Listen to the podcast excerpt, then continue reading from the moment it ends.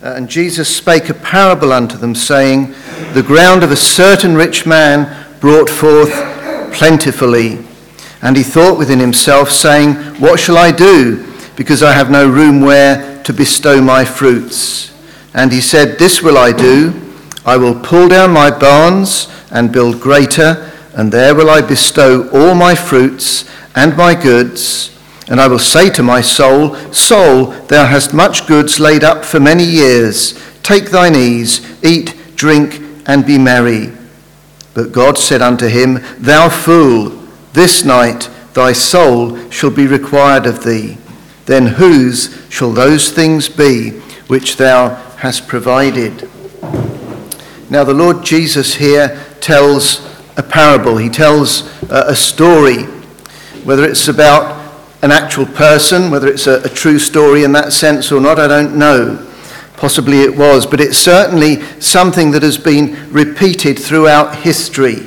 Men or women who had great aims in life. They wanted to get to the top, uh, they wanted to do it their way, uh, and yet they never achieved their purpose. Now, I want to say two things uh, at the outset by, to, to put this in, into context. First of all, Jesus speaks here of a certain rich man. He's not speaking about all rich men, though no, no doubt it would apply uh, to a great many. He says a certain rich man. When we get to chapter 16 of Luke's Gospel, we're going to be looking at this this evening, God, God willing. Jesus talks about the rich man and Lazarus.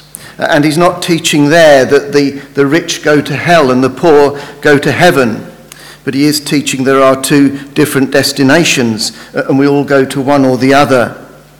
In chapter 18, after the encounter with the rich young ruler, Jesus says, How hardly shall they that have riches enter the kingdom of heaven? Riches can keep us out of heaven itself. But he goes on to say, With God, all things are possible. And as you come into chapter 19, he proves the point by saving a rich man by the name of Zacchaeus. Second thing I want to say is this that no one here should think, well, I'm not rich, so this doesn't apply to me. Jesus says, How hardly shall they that have riches enter the kingdom of heaven? Uh, and we all, to a, a, greater or lesser degree, have something of the, the, the riches, something of the, the possessions uh, uh of this life. I think a bit, little bit more of, about that as we go along. Well, in this passage, we have a heavenly perspective on wealth and riches. This man is planning to increase his business in order that he might take his ease. And there are lessons here for all of us. What are you planning to do uh, this year. Perhaps you're hoping to move to a bigger house, or perhaps you want to buy a new car. Uh, perhaps there's some business deal that you're involved in. Perhaps you're planning a, a big holiday or a big party. And these things aren't necessarily wrong in themselves, but none of us knows whether these things uh, will come to pass. Indeed, we don't know whether we'll be here uh, at the end of this year. I want to look at this passage under four headings affluence, aspiration, arrogance, and accountability. And if you want another A, there'll be a little bit of extra application at the end. But first of all, we see here that there is affluence. The ground of a certain rich man brought forth plentifully. And he thought within himself, saying, What shall I do? Because I have no room where to bestow my fruits. His goods abounded. His barns were full. He had plenty. And what about us? Well, I hope that at home we have cupboards that are full of food. Perhaps we have wardrobes that are full of clothes. Perhaps we have money to spare uh, in the bank.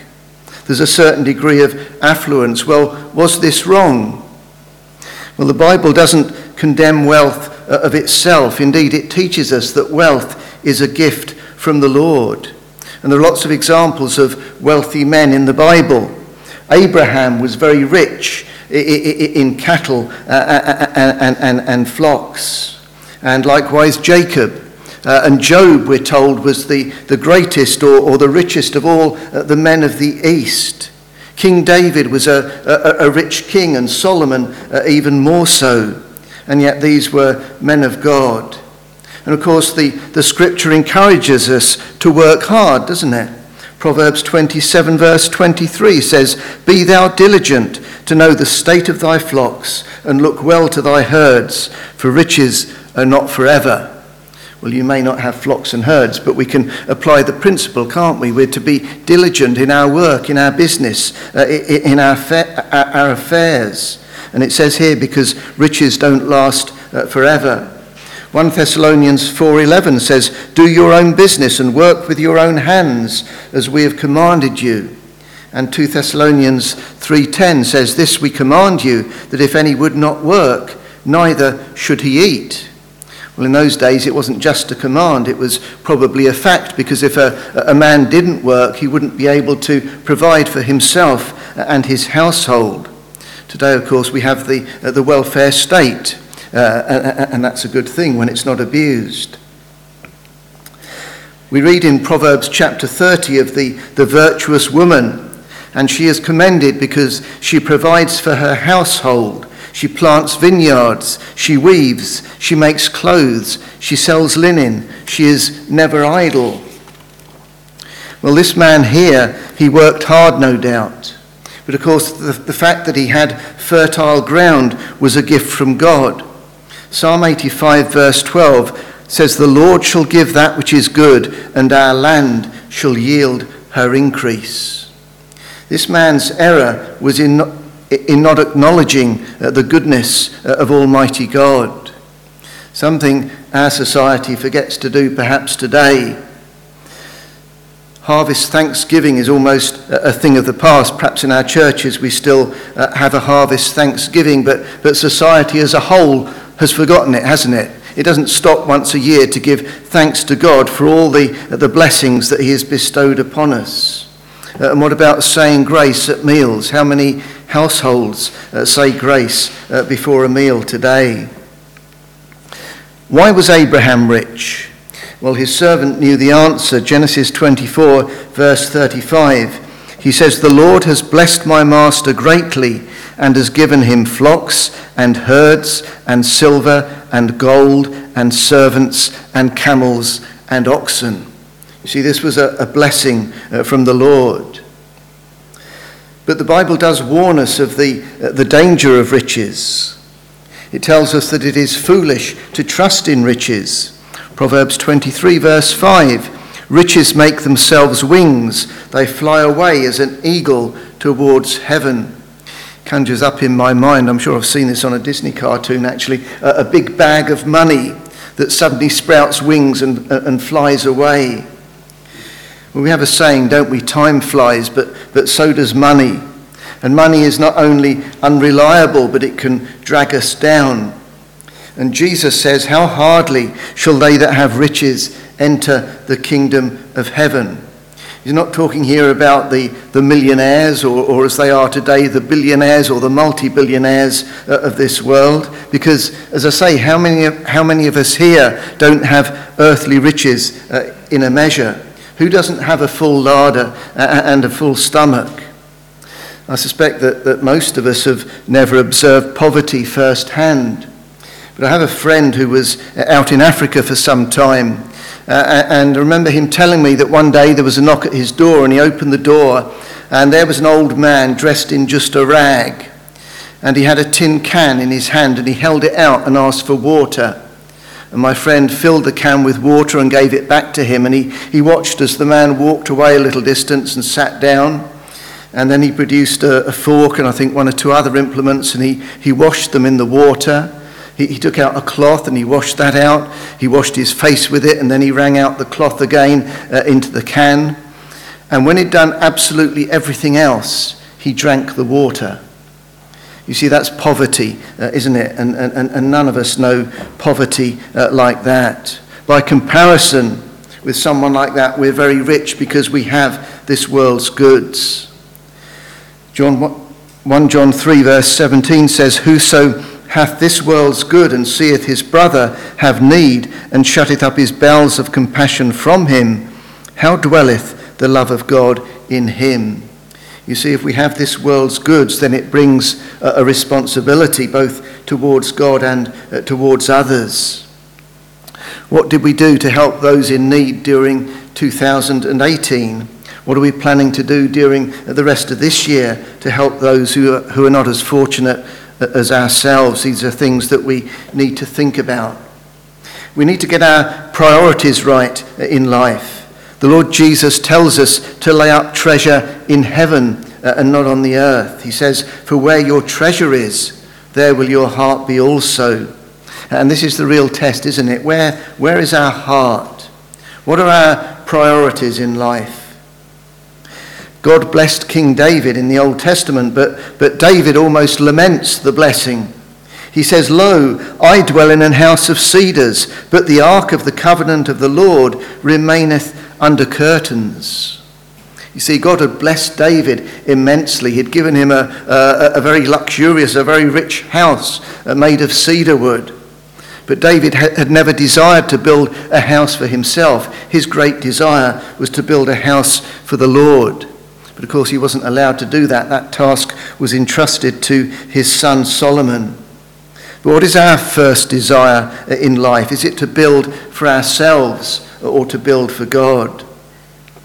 Jesus says, Seek ye first the kingdom of God, and these things shall be added unto you. Moses in Deuteronomy 6, uh, verse 12, speaking to Israel, says, When your houses are full of all good things, beware lest you forget the Lord.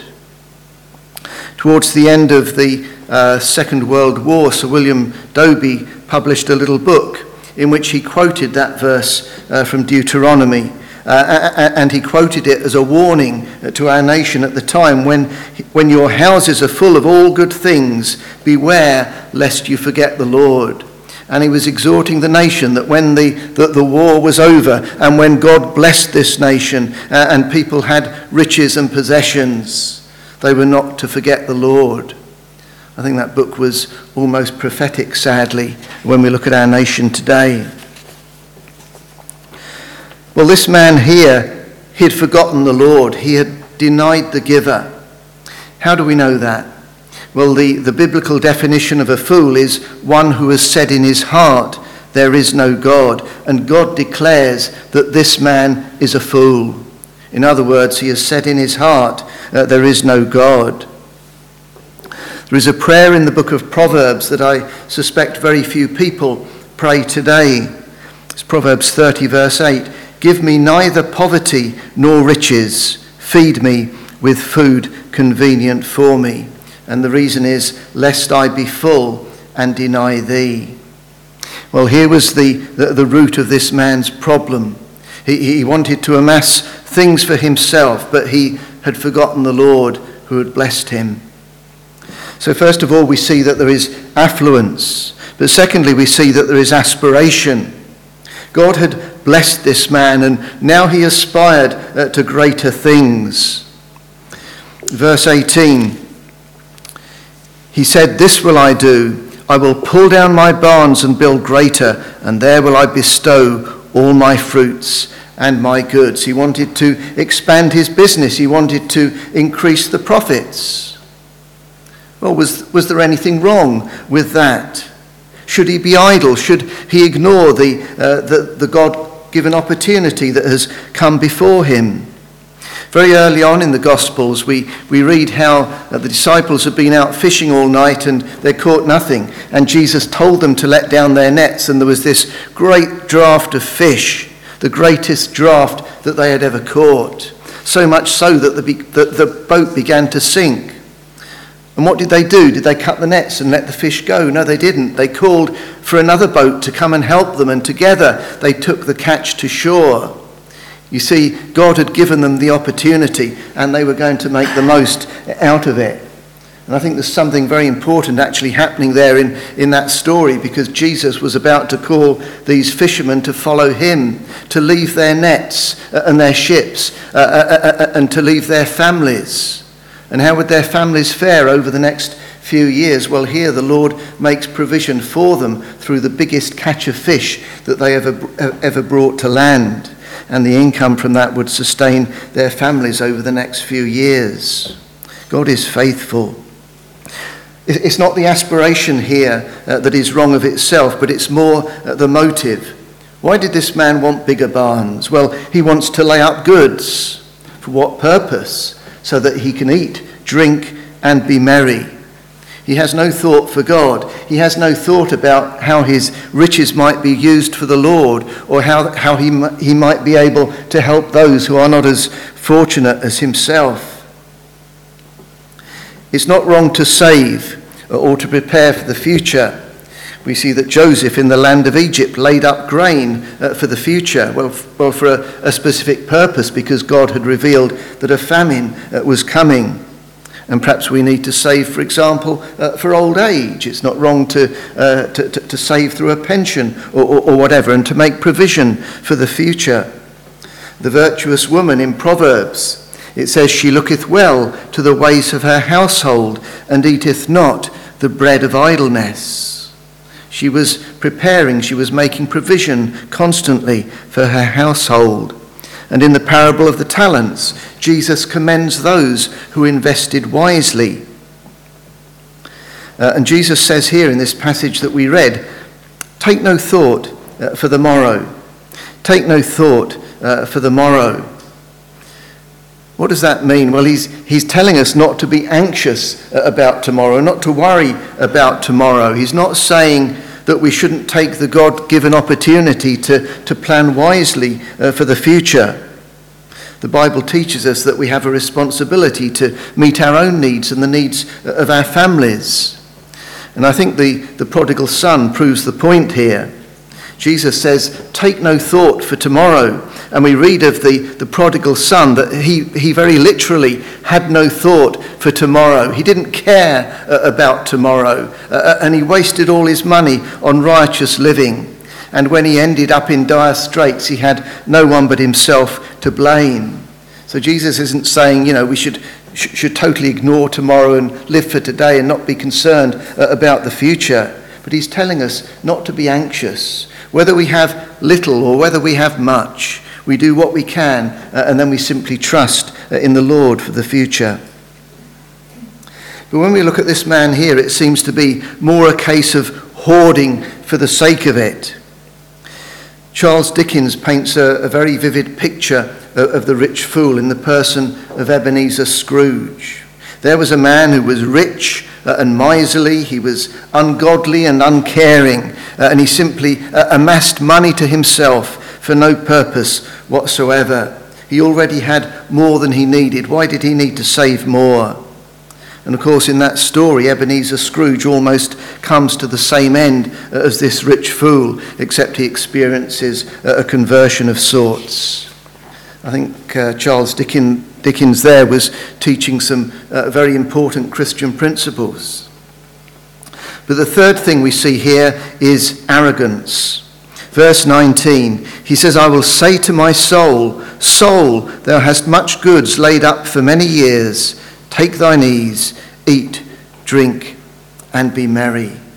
Now, he hasn't yet built his new barns, but he's already counting the profits. He has no doubt that his plans will be successful, that his future is made. We have a saying, don't we? Don't count your chickens before they hatch. Well, that's exactly what this man was doing. And of course, there's many a business investment has foundered and not succeeded. And again, it's his attitude that is wrong. He doesn't acknowledge the good hand of God. He doesn't make positive use of what he's been given. He's only interested in himself. Do we involve God in our plans? Do we seek his guidance? Even in financial matters, we ought to do that.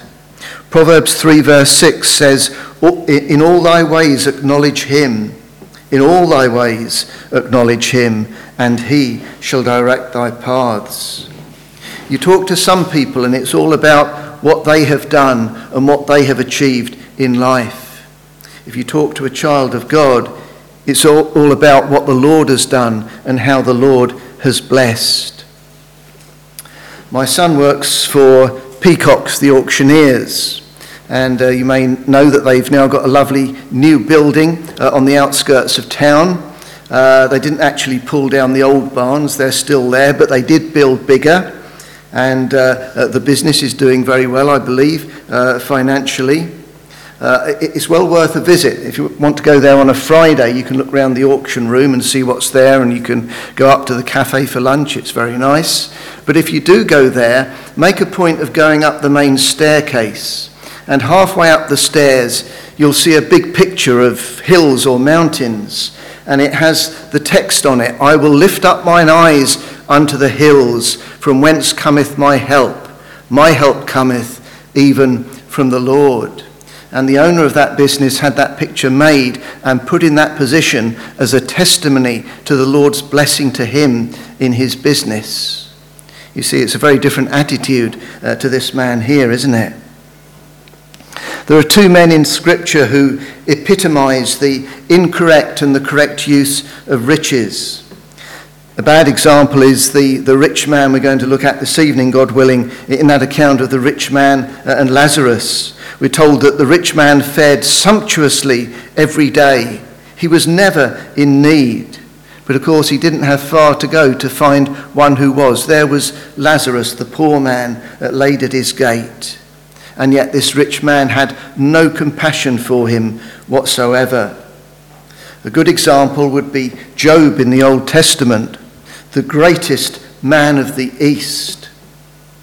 But he was a man who was concerned for his family, a man who acknowledged the, the goodness of God and sought to honour him.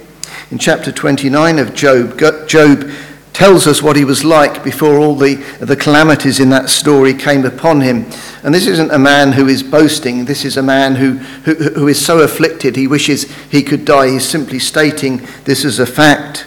Uh, but he says that he delivered the poor and the fatherless. He caused the widow's heart to sing for joy. He was eyes to the blind and feet to the lame, and he searched out those in need. You see, there, there was a man who knew affluence, but he desired to use it to bring a blessing to others. Well, I don't need to ask you which of these uh, examples we ought to follow. You know, we live in a society where more and more people aren't concerned about the needs of others. I remember a few years ago we were coming back from a holiday abroad and uh, we were on a plane filled with people who had been on holiday, no doubt spent a lot of money uh, and uh, returning having had a good time. Uh, and the stewardess announced that she was going to be taking up a collection, I think it was for children with polio.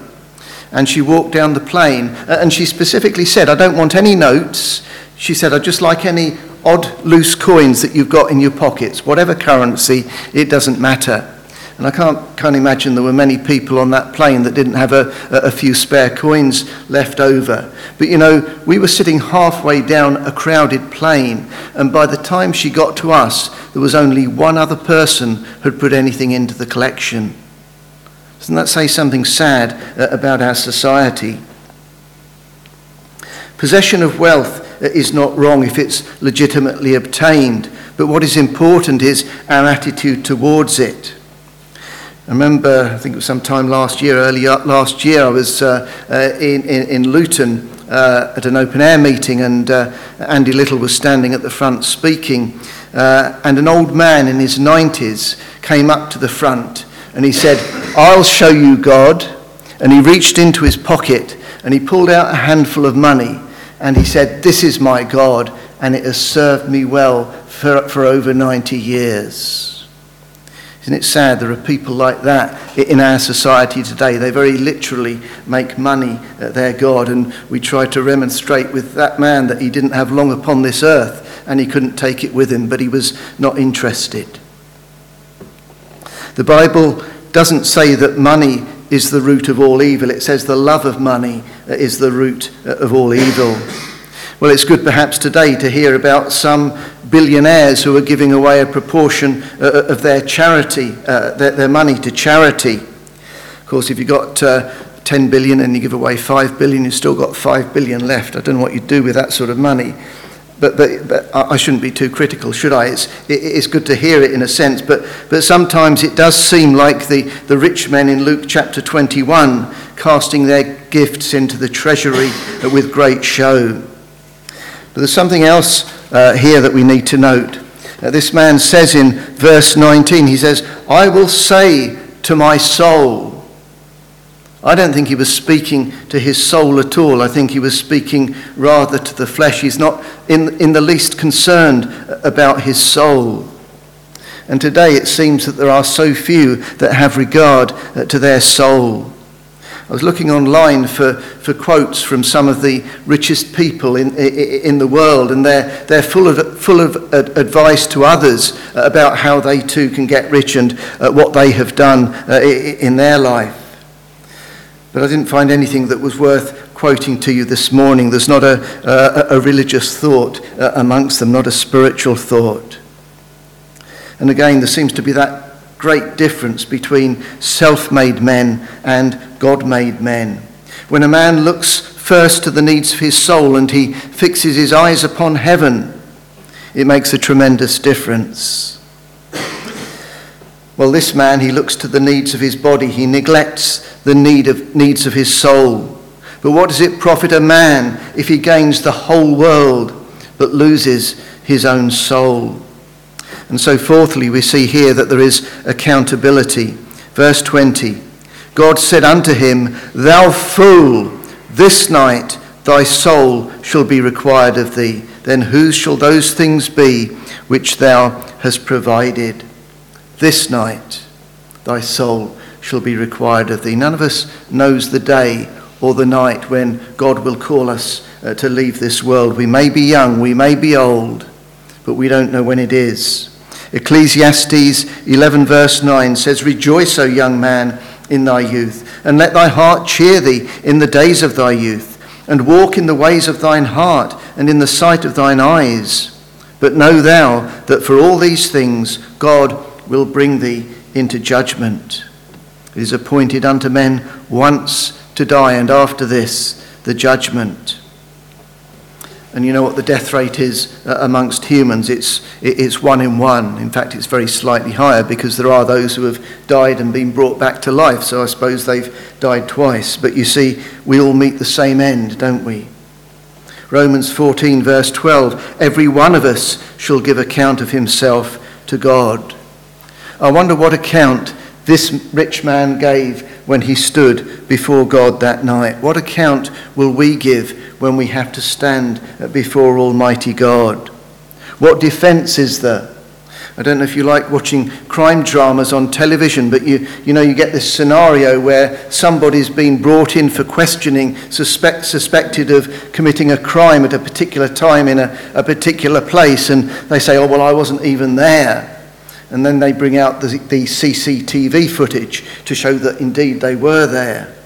Well, when we stand before God, there will be no denial. Uh, everything is recorded. The only possible defense that we can have is that Christ died for me. My sins have been forgiven. They were paid for at Calvary. God says to this man, Then whose shall these things be? Some people don't seem to realize, like that man in Luton, that they, they can't take it with them uh, when they die. And so the, the, the, lesson to us here is that we need to use our wealth beneficially whilst we can. The scripture says, Honour the Lord with your substance. Now, again, it's not wrong to leave something to our children. Proverbs 3, verse 22 says, A good man leaveth an inheritance to his children's children. But whose shall these things be? That's something we need to decide before we die because we can't decide it afterwards, can we? And I think it's good for Christians uh, to have a will. I think that's quite proper. Well, a final little bit of application as we, we, we close our thoughts. Just want to draw your attention to the, the context of this parable. Uh, it's in verse 15 of chapter 12. Jesus said unto them, Take heed and beware of covetousness for a man's life consisteth not in the abundance of the things which he possesseth. Now, there are two important messages here. The first one is contentment. The Lord Jesus is warning against covetousness. And contentment, I would suggest, is the opposite of covetousness. We need to learn to be content with the things that God has given us. Some people, like this man in this parable, are never content. Bill Gothard says that contentment is realizing that God has already provided everything we need for our present happiness. It's an interesting statement, isn't it? Well, if, if we believe, if we know that God has provided everything we need to make us happy, then we'll be content, won't we? We won't be covetous. We won't be constantly looking and striving for more. I found this uh, little story that I thought was quite interesting. There was a rich industrialist who, who found a fisherman sitting idly by his boat. And the industrialist said to him, Why aren't you out fishing? He said, Well, I've already caught enough fish for today. And the industrialist said, But you could catch more. And he said, And what would I do with them? He said, Well, uh, you could sell them. You could make more, more money. You could buy a bigger boat. You could catch more fish. One day you might have a fleet of boats and you'll be rich like me. And the fisherman said, Well, then what would I do? He said, Well, you could sit back and enjoy life. He said, What do you think I'm doing now? Might think about it. but the, the contentment is a great thing, isn't it? The, the second lesson here is concern, spiritual concern. This man was not concerned for the need, need of his soul.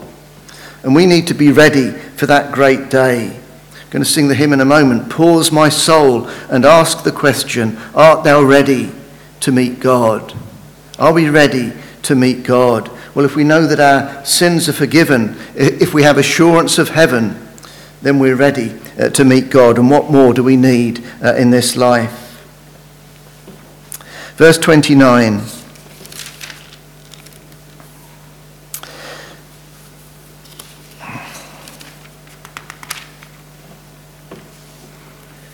Sorry, chapter 12, verse 29. Seek ye not what ye shall eat, or what ye shall drink, neither be ye of doubtful mind. For all these things do the nations of the world seek after, and your Father knoweth that ye have need of these things. Seek ye first the kingdom of God, and all these things shall be added to you. Do you want your barns to be full? Well, here is the answer God blesses those who put him first. I've already quoted from Proverbs 3, uh, verse 9, but it goes on to say this Honour the Lord with your substance and with the first fruits of all thine increase. So shall thy barns be filled with plenty, and thy presses shall burst out with new wine. Isaac Watts says, What may be my future lot, high or low, concerns me not. This does set my heart at rest what my God appoints is best.